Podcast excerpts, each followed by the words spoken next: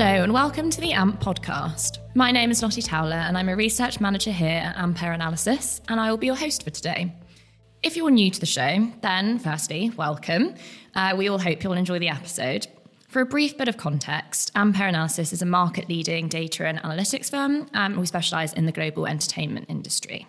And this podcast is all about bringing together expert voices from across the company to discuss the latest trends, research, and business insights in the wider media sector. For any keen listeners out there, you might think this episode sounds a little different to our previous ones. This is because after running this podcast for 2 years now, this is the first time we've been able to do this in the office and in person, which is very exciting. And we've got three fantastic guests with us today who'll be sharing their latest research, Manal, Rahul, and Peter. So why don't we actually go around the table and you guys can just give a brief introduction of yourself and also what you're going to be talking about today. So Manal, start us off, please. Thanks for having me, Lottie. So my name is Manal Mota and I head up the consumer team here at Ampere Analysis. I've been working in market research and particularly in sport for over a decade now. And what I've been looking at is the impact that sport documentaries like Drive to Survive has had on F1 audiences, and then conversely, the impact it's had on Netflix having content like this. Thanks for the warm welcome, Lottie. My name is Rahul Patel, and at Ampere, I generally focus on SVOD content strategies around the world, and I'm excited today to talk about my new research on the influence of different Hollywood content. Hi, I'm Peter Ingram, an analyst in the markets content team, and I've been researching the overall results of the Oscars and Golden Raspberry Awards over the last 20 years to assess the different impacts that awards victories have on studios and the services hosting them. You are listening to the AMP podcast from Ampere Analysis. To learn more about Ampere's research and services, head to ampereanalysis.com.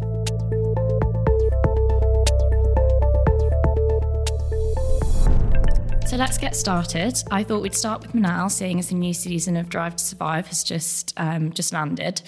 You say in your research that sports competitions have historically struggled to engage younger audiences. Why exactly do you think that is? So at the moment, there is so much out there that's vying for younger audiences' attention. Sport isn't just competing with other types of sport competitions, but they're also competing with SVOD services. You're competing with gaming. On top of that, obviously, young people want to go out and socialize. So it's really, really hard to get them engaged. And then if you take market dynamics on top of that, in the UK, so much of premium sport is behind a pay TV wall. So it's quite hard for younger audiences to actually get access to it unless, for example, their parents are paying for it, because pay TV isn't really something you get into until slightly later on in life. So there are quite a few barriers along the way. And so why do you think Drive to Survive has been such a success with younger consumers? It just kind of gives you everything, doesn't it? I wasn't really into F1 until I watched Drive to Survive last year. And then I completely binge watched the first three seasons. And it's that behind the scenes footage that gives you a real emotional connection with the drivers and the teams. And now when I watch F1 races, like last weekend, which was amazing, I actually feel like I know the teams, I know what's going on, I know the politics around it. And just being able to present them as real human beings and that emotional storytelling, I think it's what a lot of audiences want. For so long, sport has been, it's kept fans at an arm's length and it's never really shown you behind the curtains, whereas this has kind of just opened it all up. And I think it's bringing in fans and showing that these sportsmen are incredible at what they do, but they're also just human beings at the end of the day. Yeah, I'm also definitely a new fan, so I completely agree with all of that. Do you think this is something Netflix will continue to pursue then, making other sort of sports documentaries? Yeah, so they've already announced this year that they're going to be working with the ATP and the PGA Tour.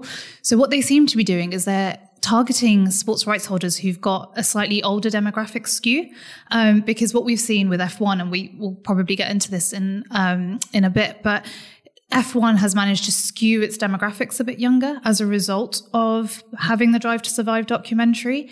And that is what the likes of the PGA and the ATP Tour are going to be hoping, that with the deals with Netflix, they're going to be able to do that too. Yeah, I imagine golf in particular is quite an old skewing demographic.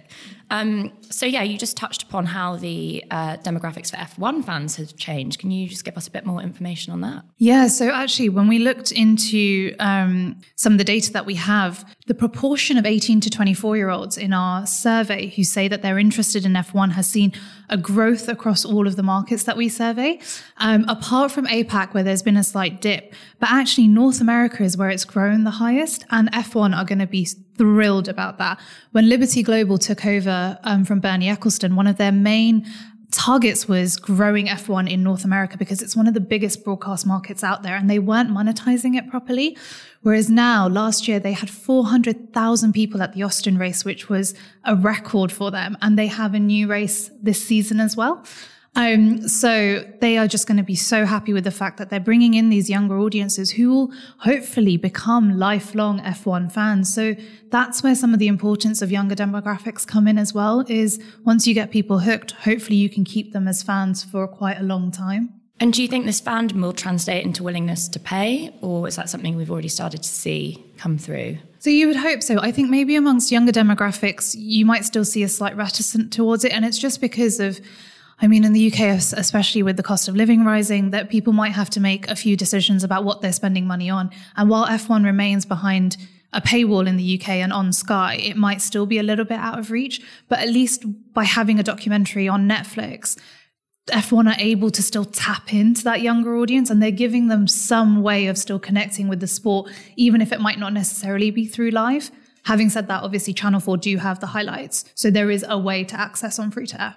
Are there any other players that are kind of investing in this kind of content? So Amazon have done it. They were actually the first ones to do it with the All or Nothing documentary. I think that was all the way back in 2016 where they started with the NFL teams. And that's kind of been growing ever since as well. Like we've seen it with Man City was the first Premier League team to go behind the scenes. And they are actually filming with Arsenal at the moment. And I am a really big Arsenal fan, so I am very excited to see what happens when that lands in August. But it feels like sport documentaries are really in their groove at the moment. Like lots of people are really engaging with them. And we've seen some really, really good examples, like away from F1 and football. We had The Last Dance during the pandemic, which I don't know about you guys, but I got absolutely obsessed with. And I don't really care too much about the NBA, but all of a sudden I was watching a few NBA matches. So I think it really does have a potential to be a platform to create fandom on the back of it. Yeah, definitely. And for players who are investing a lot of money in sports rights, it definitely makes sense to have that content alongside. Rahul, actually, I wonder if you had any thoughts on why Netflix, who obviously haven't invested in sports rights and gone down that route, if you have any thoughts on why they might be sort of pursuing this documentary strategy. I think there's something very specific about the content of Drive to Survive. As a sports docuseries, as a reality show, it's very global in its nature. It's trotting all over the world, following personalities from a variety of different countries. And I think that very much aligns with Netflix's broader strategy for original content, where it's trying to target local markets with local content. Something like Drive to Survive, which travels all over the world, can appeal to lots of different markets in one go. Looking at some of our Netflix top 10 tracking we do, I noticed throughout 2021, Drive to Survive ranked number one in 22 of the markets that we tracked. And in terms of looking at just the unscripted content, it was only beaten by one other title in terms of ranking number one in how many different markets. So that just kind of proves how much of a global hit Drive to Survive is. Actually, Rahul, you make a really good point there about the global nature of Drive to Survive, because what that documentary provides Netflix is the ability to get into sport without shelling out a huge amount for live rights. And you're still then able to target those sports fans and get them on board your service without having to pay the big bucks, I guess. That's very interesting, because it seems like they're following a similar trend there with the golf and tennis, again, which are quite sort of international, whereas Amazon seems to be more focused on, with their All or Nothing, different teams, which I guess are a bit more localised, depending on where that particular league or something is popular. Just linking that, actually, I guess, creating documentary content for sports fans is obviously a lot cheaper than getting the rights. Peter, I don't know if you had any thoughts on this. Yes, so the production of documentaries is, of course, a cheaper way of engaging that audience through a different kind of content, but still engages with the stories that we are all very interested. I mean, just to jump on what was said earlier, I became a sort of an NBA fan as a direct result of watching The Last Dance, having not been so before. And I think that using these cheaper content types, you can still access this engaged audience. Plus, with a documentary format, you can enhance the narratives of lived stories by giving multiple individuals' perspectives on the same event. Yeah, I think it's definitely clear the kind of value that sports content can have for these players. So we're now going to pivot slightly and chat some more to Rahul, who's also been looking at the value of content, but measured in quite a different way. So Rahul, to start off with, please can you just give us a bit of a description of the methodology you used for this piece of research? Yes, certainly. So this piece of research aims to measure the influence of different movies and TV shows, utilizing data available to us through IMDb. So if you go on the page for a movie or a TV show on IMDb, typically they'll have a section relating to references, and there'll be a list of all of the TV shows and movies that reference that particular title. These references can vary in style quite a lot, so they could be very direct, like all of the in-dialogue references to popular culture you'll see in The Big Bang Theory, to the more abstract, such as the visual style developed in German Expressionism, inspiring the aesthetic of something like Batman Begins. So it's a very wide spectrum. So essentially, we collected that information to see what titles were referencing previously released titles. But we didn't stop there. So we're not just taking into account the number of times a movie or a TV show has been referenced. We're also taking into account how influential those individual referees are themselves. So essentially, a more influential title will give a higher weight to all of the content it itself is influenced by. And essentially, we took all of that data together and created an influence score. Okay, great. So what kind of content was the most influential? So number one on the ranking was The Wizard of Oz, one of my personal favorites as well, followed closely by Citizen Kane and the original Star Wars movie. In terms of looking more broadly at the top ranking titles, if we take the top 100 by influence score, we found that 88% were movies, which reflects the earlier rise of cinema as a medium and also the artistic influence it's had over the decades. And we also saw a swing towards sci-fi and fantasy and crime and thriller content. And looking at our popularity metric we've developed at Ampere, we can also see the same two genres performing well in terms of engagement. So that was quite nice to see. In terms of where the most influential titles are coming from in terms of who produced them, Disney and Warner Media came out on top as the parent studios who produced this content, typically over the 20th century. And then those two entities are followed fairly closely behind by the other major Hollywood studios.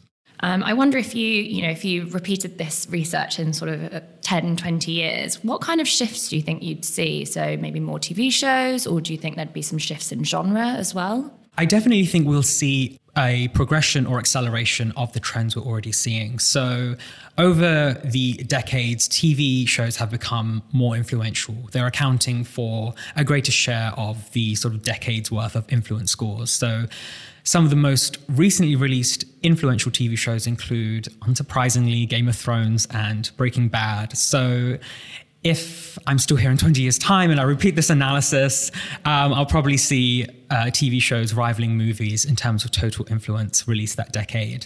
In terms of genre, I think we'll still see crime and thriller and sci-fi and fantasy out on top, just because those seem to be the genres that prove popular over time. But I think we will also see a rise in the influence of unscripted titles like Drive to Survive, perhaps, because over the decades, we've also seen a swing towards unscripted content as well. So how does your research apply to the current SVOD market? Yeah, so this was actually perhaps the most interesting part of the analysis, taking the influence scores we've assigned to titles and seeing how that plays out in the current SVOD market. So focusing on the United States, what we found is that HBO Max by far and away has the most influential library of content. This is largely down to the vast number of movies it has on its platforms that has proved influential, as well as certain deals made in the 20th century that allowed Warner Media to acquire such a powerful content library, as well as more recently, the output deal it has with the Criterion Channel to distribute some prestigious movies on its platform as well.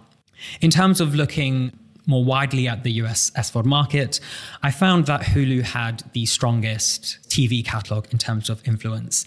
But this is also where the story gets interesting, because one of the most influential titles Hulu had on its platform was the Star Trek original series, which is the most influential TV show in the entire rankings. But of course, with the new studio-backed platforms launching, we're seeing a pullback of rights as studios seek to offer their own content exclusively on their own platforms. And so we'll probably be seeing a shift in terms of the influence allocation as we go forwards. You've mentioned a couple of different franchises so far, such as Star Trek, Star Wars as well. Was that something you saw when you were looking at the top influential titles? Do that franchises seem to play quite a big part in that? So certain franchise titles certainly made it through to the top. So as I mentioned, Star Wars was the third ranking title by influence score, and Star Trek the most influential TV show. But essentially, the most influential titles are a mix between what we'd classify as classic cinema, like 2001: A Space Odyssey or Casablanca, and then also early versions or iterations of franchises that are highly valued today. So the very first King Kong film also ranks very highly in the influence score, which of course is a character that has gone on to inspire a number of other films and still being released to this day. So these are definitely very valuable assets for platforms to have, particularly if new releases are coming out. Are titles like this still seeing quite a lot of engagement today? Because a lot of them are quite old. That's a good question. Again, it's quite a big mix. So I took a look at the 100 most influential titles, and 42 of those are still considered popular today using our popularity score, maintaining a healthy engagement over time. So there's certainly the element of the influential titles proving popular over time. I think one of the main reasons why some of them prove less popular today is that some of them aren't as widely available as other titles. So some of the older movies aren't as easily accessible. And I also think some of the more influential titles have inspired a sort of cinematic style as opposed to characters. And in today's market, it's characters that are at the forefront of what's the most popular content. So where do Amazon and Netflix fit into this? They've obviously got, they're sort of much newer players compared to the other studio-led platforms. Are we starting to see any originals from them feed through into influential titles? Yes, definitely. So looking at SVOD originals within the influence score, Netflix came out on top with Stranger Things being the most influential SVOD original. And Orange is the New Black and House of Cards featured fairly highly on that list as well. Second in the list actually was The Mandalorian, so Disney Plus original, which was released at the point of recording just over 2 years ago, has already proven highly influential. And I think we're seeing that franchise benefit definitely having an effect there. But in terms of the wider catalogs, I think the relevance of this type of research to a platform like Netflix or like Amazon is that it can give an indication of what types of content is valuable when it comes to licensing. And of course, while Netflix shifts towards more originals, more in-house, Amazon is still very much in the game for licensing of content. And of course, for both of these platforms, their influence scores are largely informed by that licensed content rather than that newer original content. So as a lot of the studios have already gone direct to consumer, where do you think they'll be looking to license this kind of content? What other players have sort of influential back catalogues?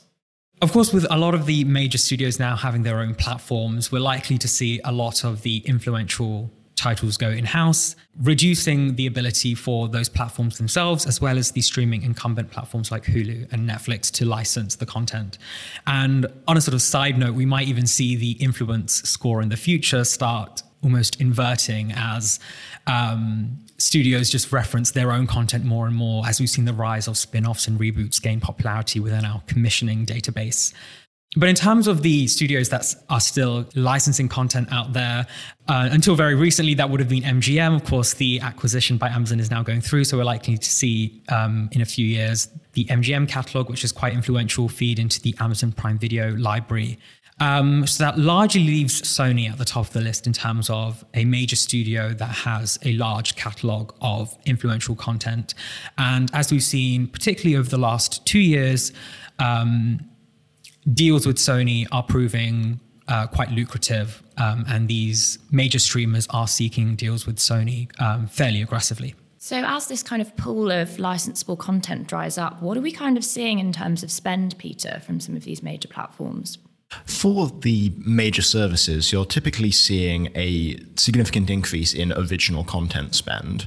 So compared to just a few years ago where services were comparatively new into the market, getting to a point now where over the next 5 years, we're going to see likely the overtaking of original spend compared to total acquisitions. This isn't necessarily to say that the acquired content is losing value or is not important to the overall catalogues of the service. It's more an indication that there is a significant audience for both types of programming, both the historic influential catalogues of different studios and indeed the newer productions that likely bring in fan bases that can then be continued over the next few years. That's really interesting about what you say about bringing in fan bases. Rahul, I don't know if you had a chance, but did you have a look in the consumer data about whether heavy cinema goers over-index in terms of access to SVOD catalogues which have the more influential titles?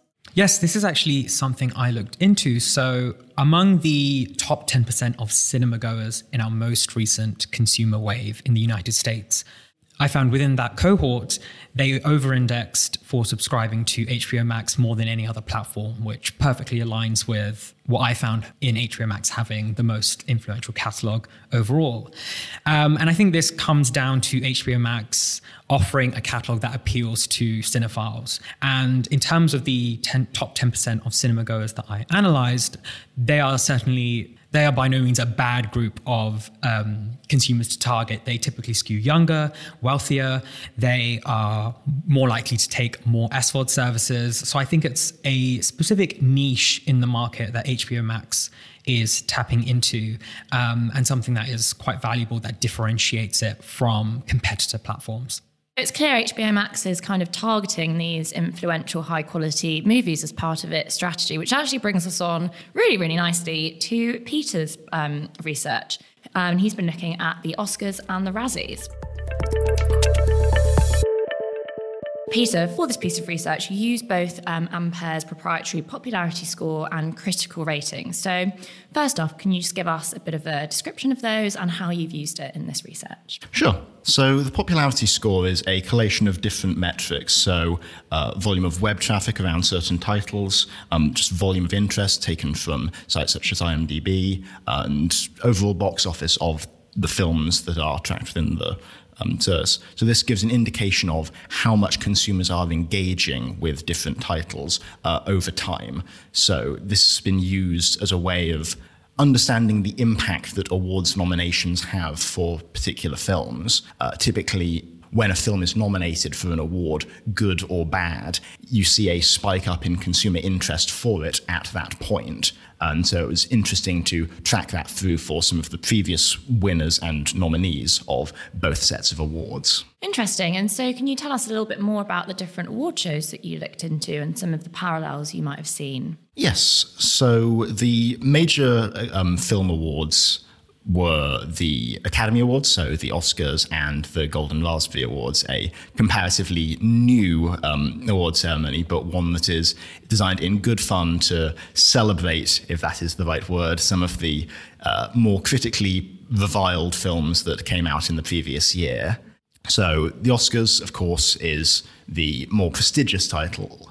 Winning the Best Picture nominee is an important achievement for any film, given that it not only drives immediate audience attention, but also canonizes the film essentially within film history, and so creates interest that will last for subsequent years. So I think many of us are reminded of the Oscars sort of in February when the awards nominees are revealed, and that brings to mind some of the previous winners and the discourse of previous years.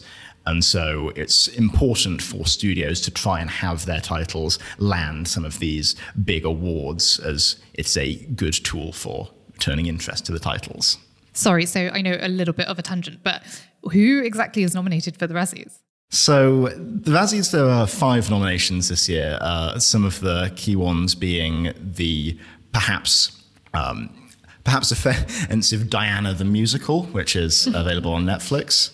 There is the Space Jam sequel, as well as the black comedy horror film Karen, and The Woman in the Window, a Netflix psychological thriller which received so much online backlash that immediately afterwards they green it a parody of their own project, The Woman in the House Across the Street from the Girl in the Window.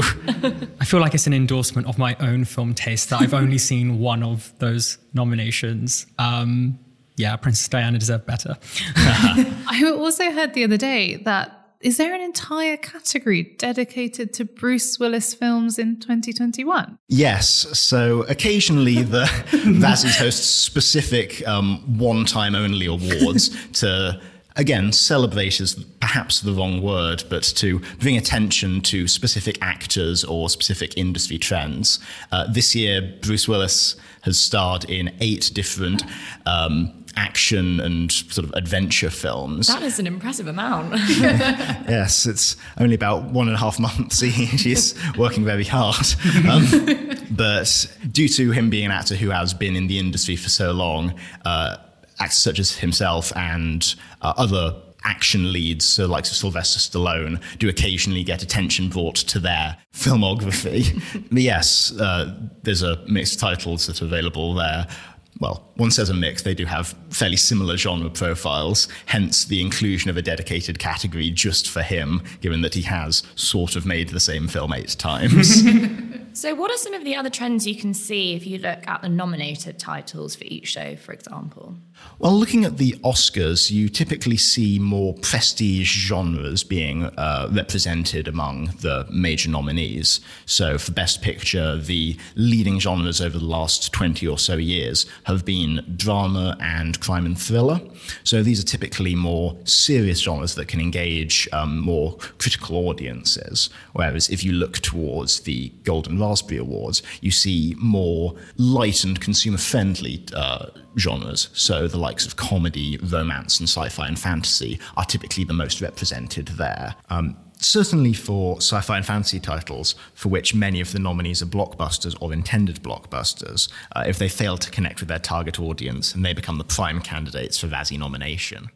Yeah, it's very interesting when you compare sort of those genres with what Rahul has said when looking at influential titles and popular titles.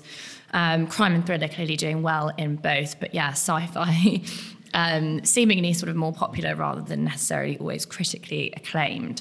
If we were to think about sort of drama and crime and thriller content that sort of does well within these awards, Manal, what kind of consumers tend to enjoy that sort of content? So when it comes to crime and thriller and drama, it tends to skew slightly older in terms of preferences, whereas for the younger demographics, they much more lean towards horror and anime, which I imagine horror would probably feature in the Razzies a bit more. So yeah, I feel like you're really targeting a demographic which is maybe a bit more middle-aged or older for that. What about winners, Peter? Are there any sort of key differences between nominated titles and the winners? Well, I think that overall, the genres that are most commonly represented among nominees are also commonly represented among the overall winners. In terms of the specifics, it is quite interesting that comedy actually is quite well represented across both sets of awards in terms of overall winners, with some genre films that perhaps walk the line between drama and comedy being featured in both sets of awards.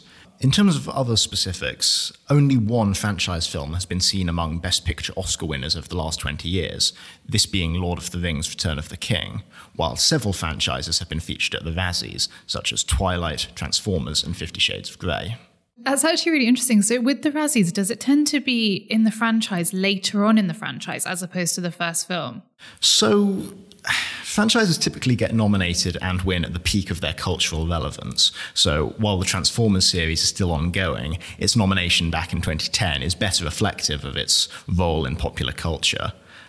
I suppose the same is true of Twilight Breaking Dawn Part 2, with its role as the conclusion of the series, bringing it to the attention of its widest audience. But even these negative awards can be very useful. Indeed, the fact they have been nominated does canonize them, albeit not in a particularly positive light.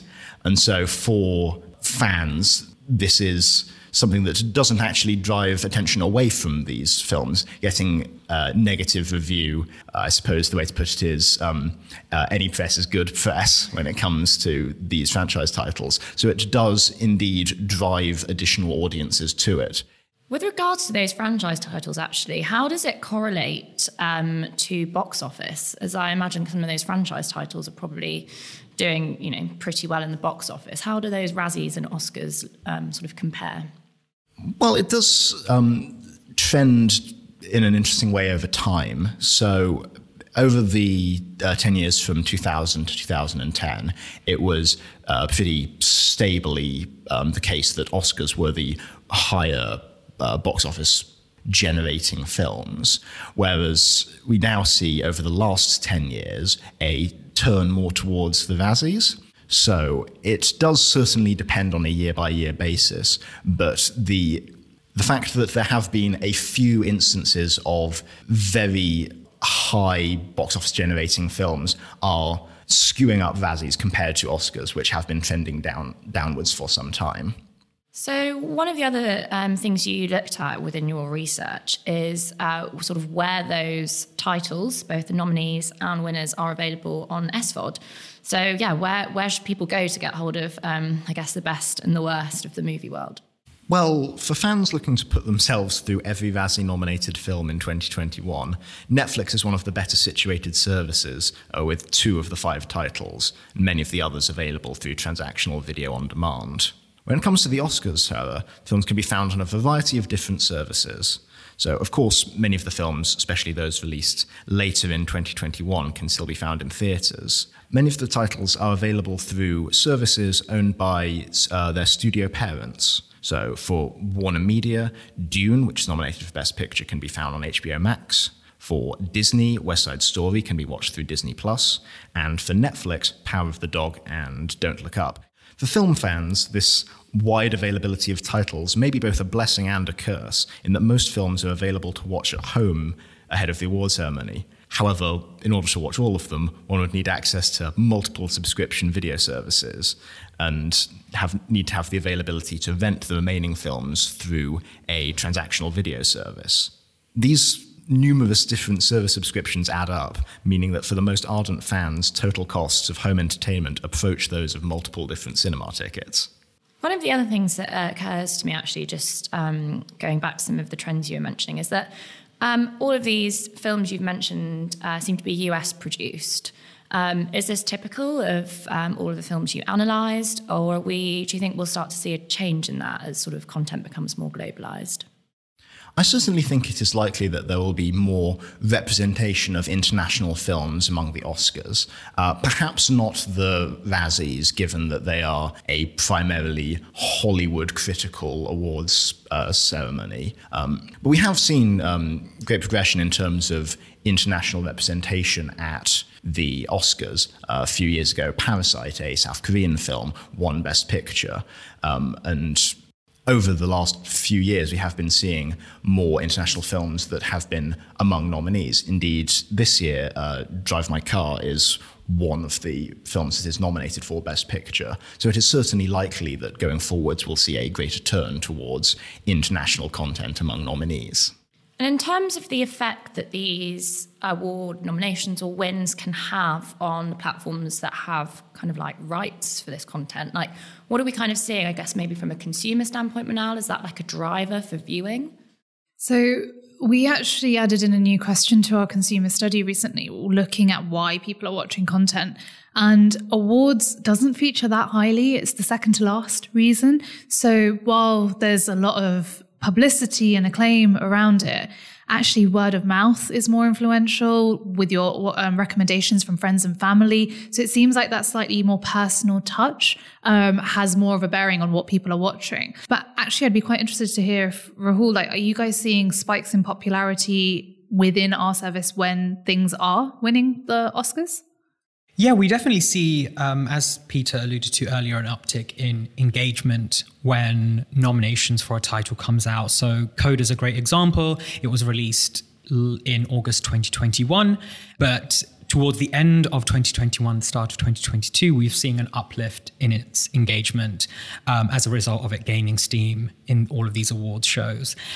In terms of winners, we've certainly seen evidence for this as well. So after Parasite won Best Picture and then Nomadland the year afterwards, when they both debuted on Hulu in the United States, they were within the top 5 titles in terms of popularity in the United States available on the platform. We can certainly see a synergy there between being nominated or winning and then engagement coming further down the line. So I guess it might be a case of it, while it's not a driver to sign up for a platform, if you have a subscription to something already and then something is nominated, you're probably more likely to dip in and watch it. Right, so I've saved the biggest question till the end. What are everyone's predictions for the Oscars? Well, I think that it would be a very interesting turn-up this year if one of the films that is an SVOD original won the Best Picture. There's been a lot of criticism of those titles being featured in the award ceremonies over the last few years, which has certainly changed as a result of the pandemic causing a shift in release strategies. This year, 3 of the 10 nominees are SVOD originals or SVOD exclusives, so there is certainly a strong chance that one of those titles, Coda, The Power of the Dog, or Don't Look Up, could realistically win the Best Picture. Yeah, I definitely have my hopes for The Power of the Dog winning, one of my favorite films of last year.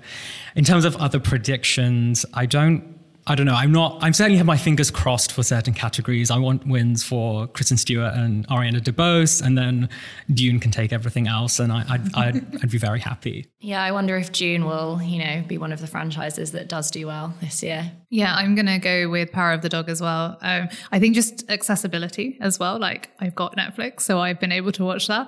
Will play a part in it. But I'm also kind of secretly rooting for Andrew Garfield as well. I did not know he could sing. Okay, great. I think that's all we have time for today. Thank you so much to all of our guests for all of your time and for sharing your research with everyone today. All listeners can find the full article written by Manal on the rise of sport documentaries at sportspromedia.com, where she'll be a regular contributor going forward. And for Ampere clients, both Rahul and Peter's analysis can be found on the reports page of our website. As always, if you haven't already, make sure you're subscribed to the AMP. And for more on Ampere's research and services, head to ampereanalysis.com or get in touch by emailing info@ampereanalysis.com. We really hope you've enjoyed this episode, and thank you very much for listening.